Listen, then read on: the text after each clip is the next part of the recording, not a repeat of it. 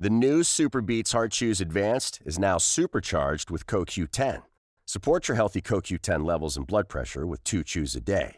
Visit RadioBeets, B-E-E-T-S dot com and save 15% with promo code DEAL. You're listening to a podcast from Washington Post Live, bringing the Post's newsroom to life on stage. DC Mayor Muriel Bowser joins the Post to discuss her plans to reopen the city, the progress being made in getting residents vaccinated, and the status of the push for DC statehood. Let's listen. Good morning. I'm Jonathan Capehart, opinion writer for the Washington Post. Welcome to Washington Post Live and another installment in our series, Leadership During Crisis. The nation is starting to loosen up or completely open up after being in various states of lockdown for more than a year. The governors of New York, New Jersey, and Connecticut announced this week they will reopen their states in two weeks. But what about the potential 51st state in the union? Joining me now is the eighth mayor of the District of Columbia, Muriel Bowser. Mayor Bowser, welcome back to Washington Post Live. Well, thank you so much, Jonathan, for having me. So, Mayor Bowser, I do these interviews all the time, and I've never received more mm-hmm. email for one interview than for this one. Uh, on May 1st, you oh, ordered wow. your. Oh, yeah, no, I'm not kidding around. Your order requiring guests at weddings and one-time events to stay seated and socially distanced went into effect. The key part of the order for those who emailed reads, standing and dancing receptions are not allowed. Why not? And how will that be enforced? Well, Jonathan, actually, what the May 1st order did was open those venues for the first time since the pandemic um, has affected us and affected uh, the world. Uh, I, we're very pleased that our businesses and residents have uh, strictly followed public health guidance that's allowing us uh, to begin to turn that dial and open up the city.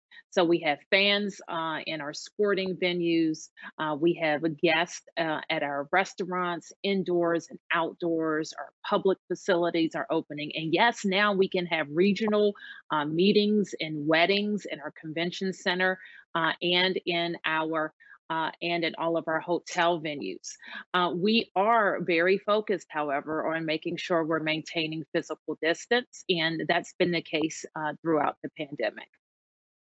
So, I mean, even Maryland and Virginia are allowing dancing if you're masked and socially distanced. Why not allow for that, at least here in the district? Well, we think and we expect um, that given our case rates and how they're going down even more quickly um, than we thought, uh, that we will be able to to ease restrictions across the board, and we're looking forward to being able to do that very soon. Um, can you put a timeline on very soon? Or I mean, it's only May sixth. Could it be by before the end of this month, before Memorial Day? Um, I think what we've seen and what we've done throughout the pandemic was look at the dates at which we turn up activity, um, which was on May 1st, watch um, what that could do to our case rates. They could go up or they can continue to go down, which we fully expect. And then after a reasonable time watching um, that turned up activity and what it does, then we can turn up more activity, and that's what we expect. We've also been very focused since this vaccine is now um, plentiful uh, and in some cases exceeding uh, the demand that we see across the city. Uh, we have about 36 percent of our residents that are fully vaccinated. We know we've got to do a lot better in order to protect our residents. So it's not only that we want to get open, uh, we want to stay open. Uh, and the way to do that is to make sure that more and more people are getting vaccinated. I think the president is right to challenge us to look to July 4th uh, to get to 60, 70% uh, vaccination rate among adults. I think we all need to stay focused on that. Turning up activity, yes, uh, but turning up vaccination is even more important.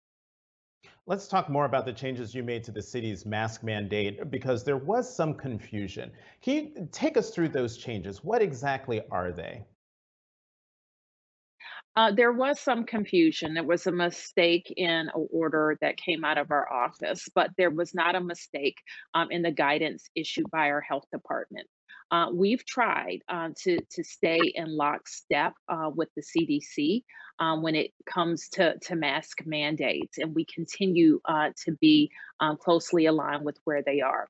I think what our residents and everyone can appreciate is that outside activity, especially among your family, where you can be um, six feet apart, uh, you don't need uh, to wear a mask. Uh, Governor Andrew Cuomo of New York stunned many on Monday, announcing plans to almost fully reopen by May 19th. New Jersey, as I mentioned before, New Jersey and Connecticut will join New York in that effort. What are they doing right that the district could or should emulate? Well, I think they they have they were crushed by this virus, um, certainly early on, um, and we didn't experience that level of infection or, or death or um, have the experience that they had with with their hospital capacity. Um, so I'm I'm quite uh, proud of the district's response um, to COVID. Uh, we were um, very aggressive uh, in mask mandates and also um, restrictions that have kept our residents safe.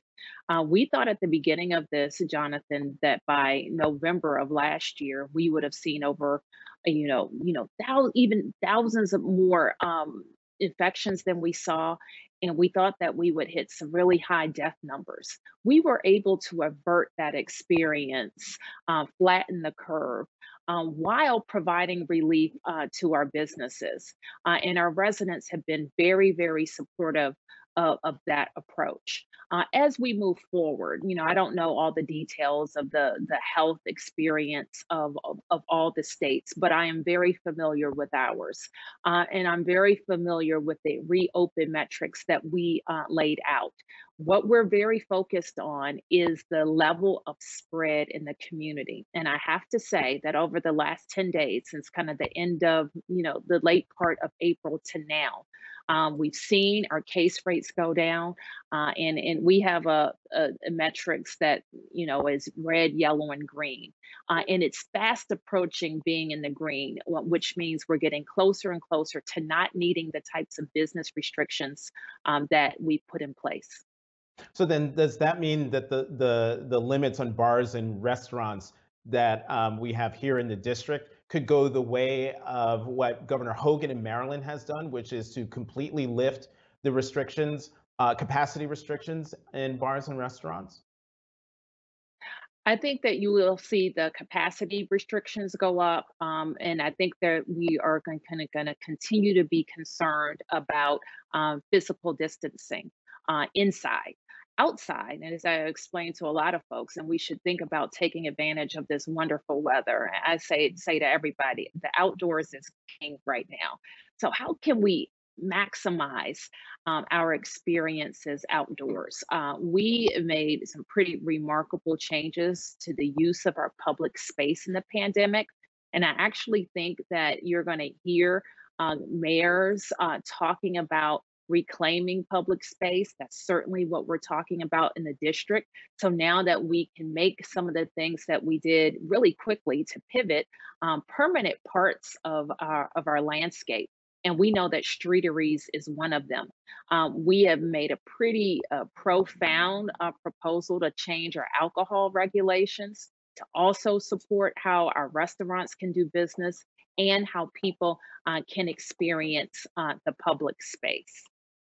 Mayor Bowser, how worried are you about competition from Maryland and Virginia and other and other places that are opening up more quickly than Washington in terms of losing business? Uh, uh, yeah, losing business to those jurisdictions.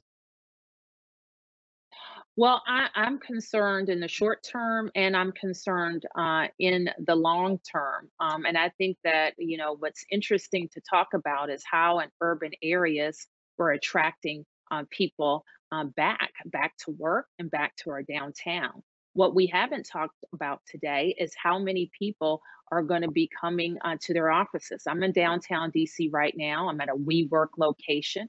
Uh, we have a wonderful partnership uh, with WeWork. But I also know that a lot of our downtown employers, employees, um, are um, doing various levels of remote work. Uh, and what makes cities so vibrant is the, the people coming to their offices, uh, having the synergies among coworkers around projects. And so uh, we're challenging our team to make sure that we're getting more and more of our employees back. People frequently talk about reopening uh, without talking about workers. Um, and rest is we want our restaurants to be at full capacity just as soon as possible. Um, but I know they won't really be at full capacity because their customers are working at home. Uh, and so the way that we can make sure that everybody feels safe coming back to work is to crush this virus and get people vaccinated. Uh, we're also uh, very focused on um, bringing back our, our tourists. Uh, the Smithsonian announced uh, last week uh, that they're opening um, throughout the month of May, all of our wonderful free museums. Uh, and so that people are going to begin uh, to make trips who live in the region, uh, who live outside of the region, and take advantage of the wonderful free museums available in the nation's capital. Earlier, earlier on in our conversation, you talked about some of the, the good news in terms of um, uh, in terms of the metrics of what's happening with the virus in the district. Um, they're continuing to improve. Last week, you announced 10 new walk-up mass vac- vaccination sites, and everyone yeah, over the yeah. over the age of 16 um, is eligible. But demand for the vaccine has fallen off. Why is that? Yep. Well, we know uh, that we went through a, a, period where the, the vaccine was scarce and the vaccine eager um, were really fighting to to get in line and get the vaccine. Uh, in a matter of weeks, uh, Jonathan, that changed. All of the folks who are eager to get it have gotten it. Um, and now we need to work on making sure that people who need more information are getting information. People who have access issues, whether it's to the internet or to a, a, a ride, um, are getting that access as well. Uh, and we are also encouraged by the news that we could have a vaccine for younger um, children um, from the age of 12 and up. And we have to make sure that all the systems are a go so families know how to take advantage of the vaccine for their kids as well. But this is the this is the real work of public health and communication from public officials uh, to get people to get out and get vaccinated. We, um, for example, I think just last weekend we had a door-to-door grassroots campaign uh, where we had uh, you know a thousand volunteers come out to knock on neighbors' doors to tell them, look, I had the vaccine. This was my experience, uh, and this is how uh, we're able to get back to a better normal in our city when people are protected and get the vaccine. Uh, Madam Mayor, according to a report in Washington City paper in December, here's a quote preliminary local survey data from DC Health shows that about 44% of Black residents polled were hesitant or resistant to getting the coronavirus vaccine. That was in December. Have those numbers improved? I think they are improving. Um, and I think that uh, I, I, like to make a distinction between the vaccine hesitant um, which I think most of our residents fall into that category, and the vaccine opposed. I think we have a much hmm. smaller a number of vaccine opposed.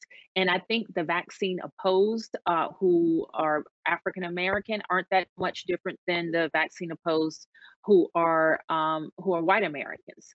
Uh, so that is the the group that we have to work on, are the hesitant, the people who, uh, if the if they have a lot of information, if people they know encourage them, if it's convenient and close, um, then then they will get it. Um, and we're continuing to work with them. We're also thinking about um, more incentives for our residents and workers uh, and the places where vaccines are going to be required. Like, I'm a big proponent of what our universities are doing uh, and requiring their students to come back to DC fully vaccinated.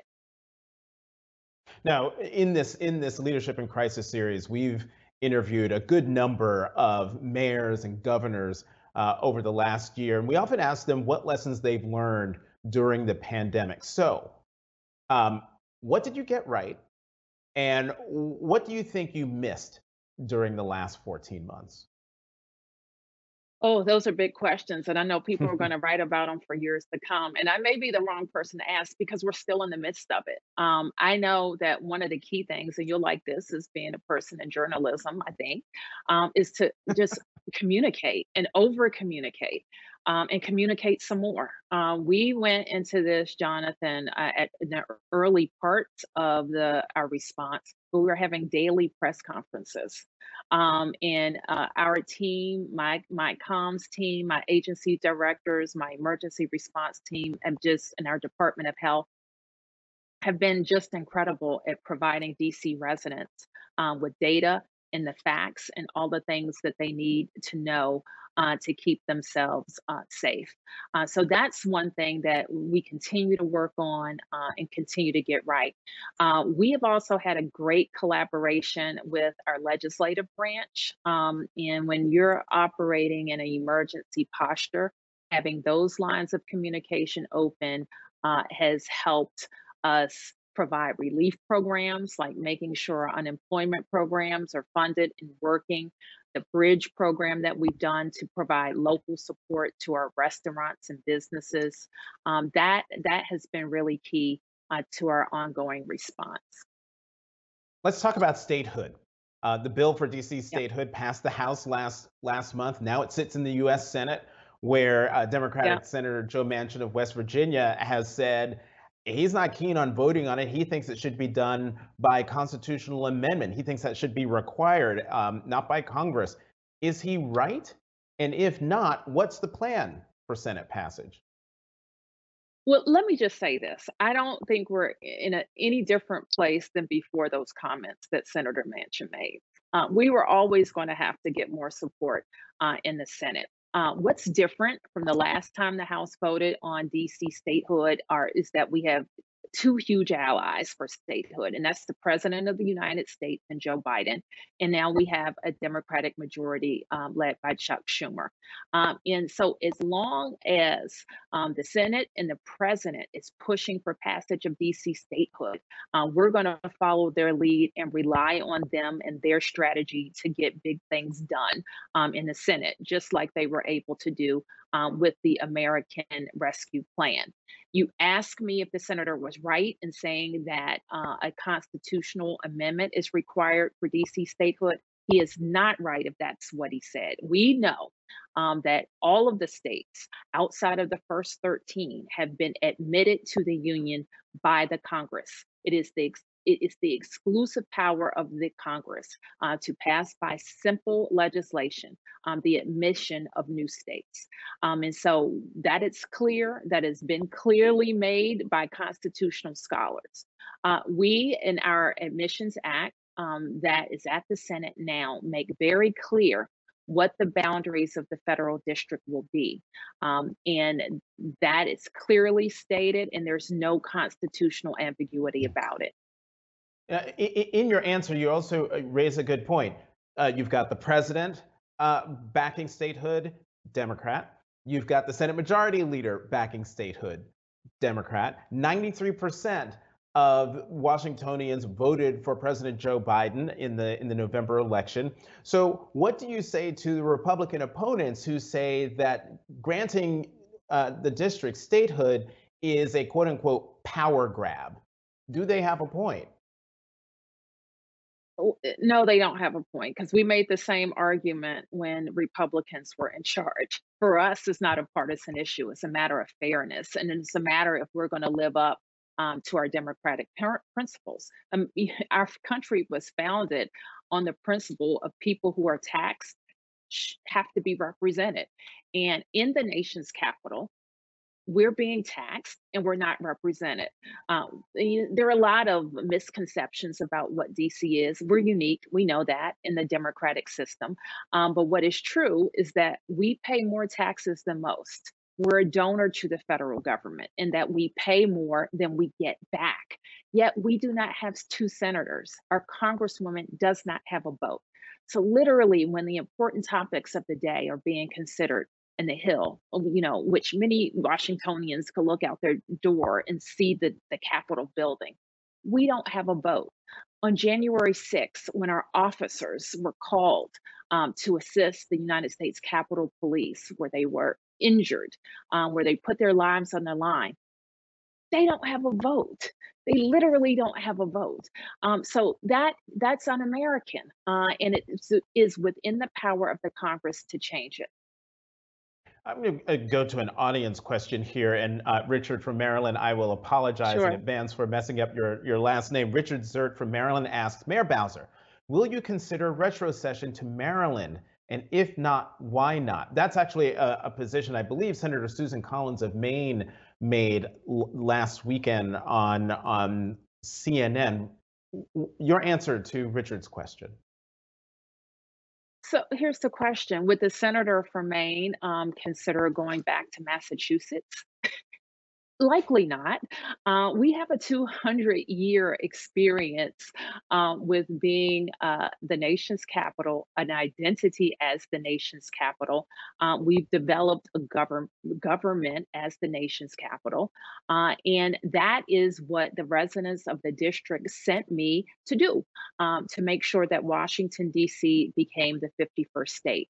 We've had a referendum on this question, uh, and that referendum was approved by 86% of DC voters. Let's talk about the events of almost a year ago, um, nearly a year ago.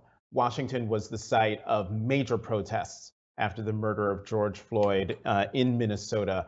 Reflect on the role of then President Donald Trump in the charged atmosphere here in Washington then?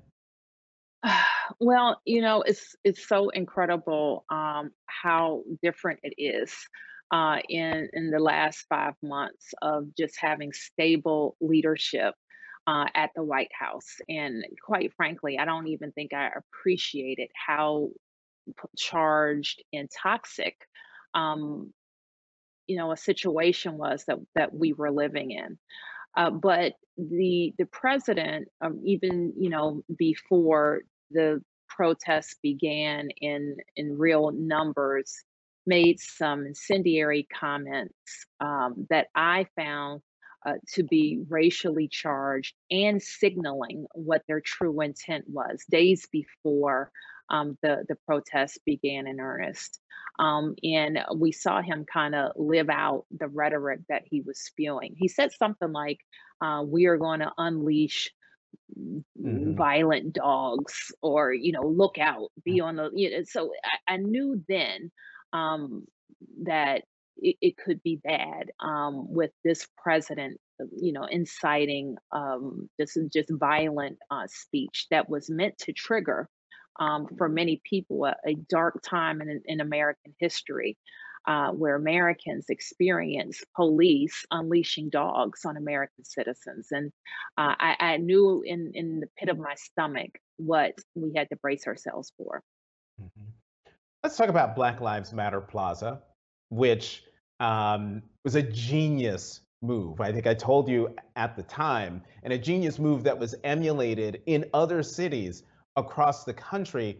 Uh, yeah. Uh, but it also provided a focal point that helped keep demonstrators, which was a, a, concern at the time, to keep demonstrators from spreading out across the city.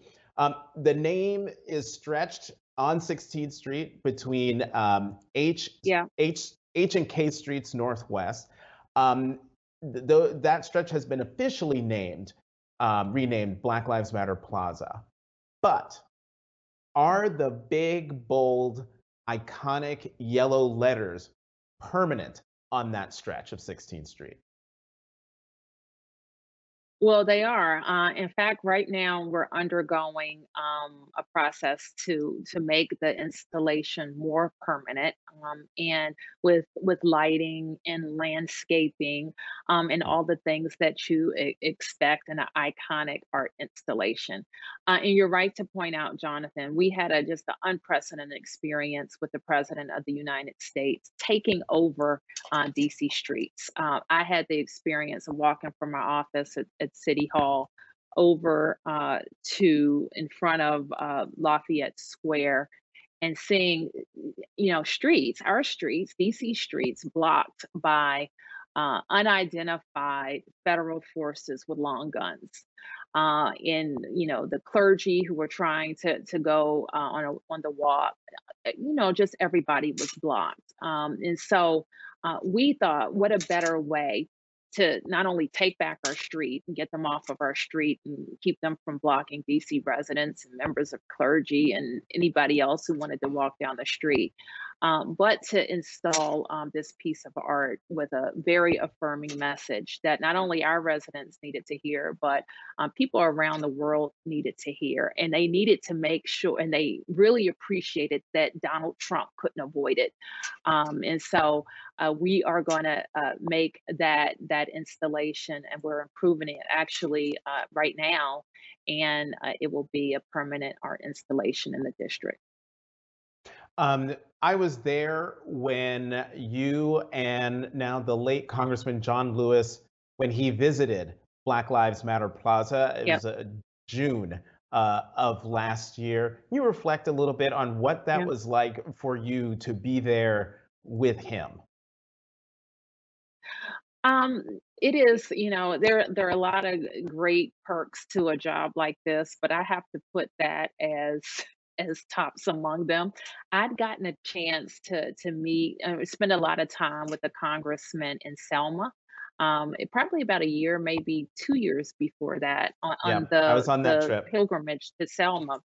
And yeah. it was amazing. Even then, I was struck by how generous he was with his time. I think what he knew and what maybe I underappreciated was you know, he saw this as a time to educate leaders coming behind him and make clear to us that it's our turn. It's our turn to take the baton, exercise moral leadership, and lead, um, and do the right things to uh, make our country more fair uh, and more just he uh, saw the importance not only of being at Black Lives Matter Plaza, um, and he knew, I think, that you know he was definitely facing uh, the twilight of his life, but it was also a full circle moment for him because he kind of looked at me, and I don't know if you overheard him say he looked at one of the hotels, the Hilton there that's there in the corner. He said, "You know, that's where I stayed um, right before um, the the March on Washington. Um, at the time, he was the last living speaker um, from um, the March on Washington that happened uh, at the, the, Lincoln Memorial when Dr. King delivered his uh, his his famous words, and he he was just kind of I could see that he was reliving um, that moment, and it was a full circle moment for him. Uh, so we we know that he he's a son of the South, but I also felt um, privileged as the D.C. mayor that he he saw D.C. He had a place for D.C. Uh, in his heart too. Mm-hmm. I want to say we're running out of time, but I have to squeeze in two more questions. Um, um, okay. We just, uh, the council just made um, permanent Robert Contee, a veteran of the uh, the, the, district's police force. They yes. made him the new police chief. Um, what are his plans to address um, escalating violence in the district? It, the district hit a 16-year high in homicides in 2020. On Sunday, eight people um, were shot in Washington. What are his plans?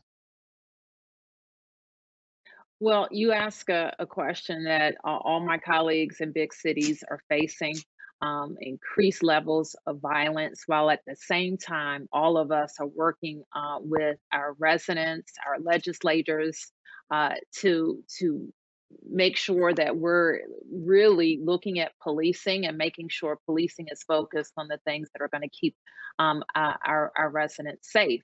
Um, so I have to answer your question in a, in a long way um, that the police are focused on law enforcement, but all of the agencies of our government and in, and I'm asking all of our communities too to be focused on how we can prevent crime. Uh, we started a new initiative called Building Blocks, um, which is focused, Jonathan, on the small number of people who are creating the most violence in our city and the relatively few locations um, where most of that violence happens. Um, so, in concert with our law enforcement efforts, um, we're very focused on prevention efforts. And right now, um, thanks to the American Rescue Plan, we have lots of uh, federal investments that are going to allow us to to focus on those intense efforts to try to change the trajectory of people who have been involved in cycles of violence. All right, I'm going to give the last question to an audience member, and this last question comes from Scott Van Beck from Vermont. What's next for you politically? Well, you know, I had the best job in Washington. You've heard me say that a thousand times. Uh, I'm, I'm I'm a two-term mayor, uh, and that's saying something in D.C. Uh, I was the first two-term mayor in 16 years in Washington. So, uh, and I'm incredibly energized um, by what the work we have ahead.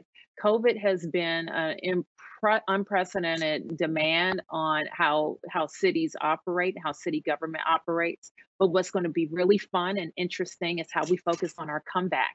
How do we bring back um, our beautiful downtown? How do we uh, help kids and families make up for the time lost and uh, in this last year? Uh, and how do we focus on a recovery that's more equitable? I think we this is going to be some of the the, the most interesting time in local government, and I'm just really proud um, to get to be the mayor of my hometown. Muriel That's a long Bowser. answer to say. No, no, no. Hey, at least you, you answered the question. But Muriel Bowser, yes, mayor of the yes. District of Columbia, but more importantly, Miranda's mom. Thank you very much Yes, for coming back to Washington Thank you, Washington Post Jonathan. Live. Thank you. And as always, thank you for tuning in. Come back at 1 p.m. Eastern today when my colleague David Ignatius will discuss digital innovation during a global pandemic with the chairman and CEO of IBM, Arvind Krishna. You can always head to WashingtonPostLive.com to register and find more information about upcoming programs. Once again, I'm Jonathan Capehart, opinion writer for the Washington Post. Thank you very much for tuning in to Washington Post Live. Thanks for listening. To hear more interviews from this series and other Washington Post Live programs, visit us at WashingtonPostLive.com. The new Super Beets Heart Chews Advanced is now supercharged with CoQ10. Support your healthy CoQ10 levels and blood pressure with two chews a day.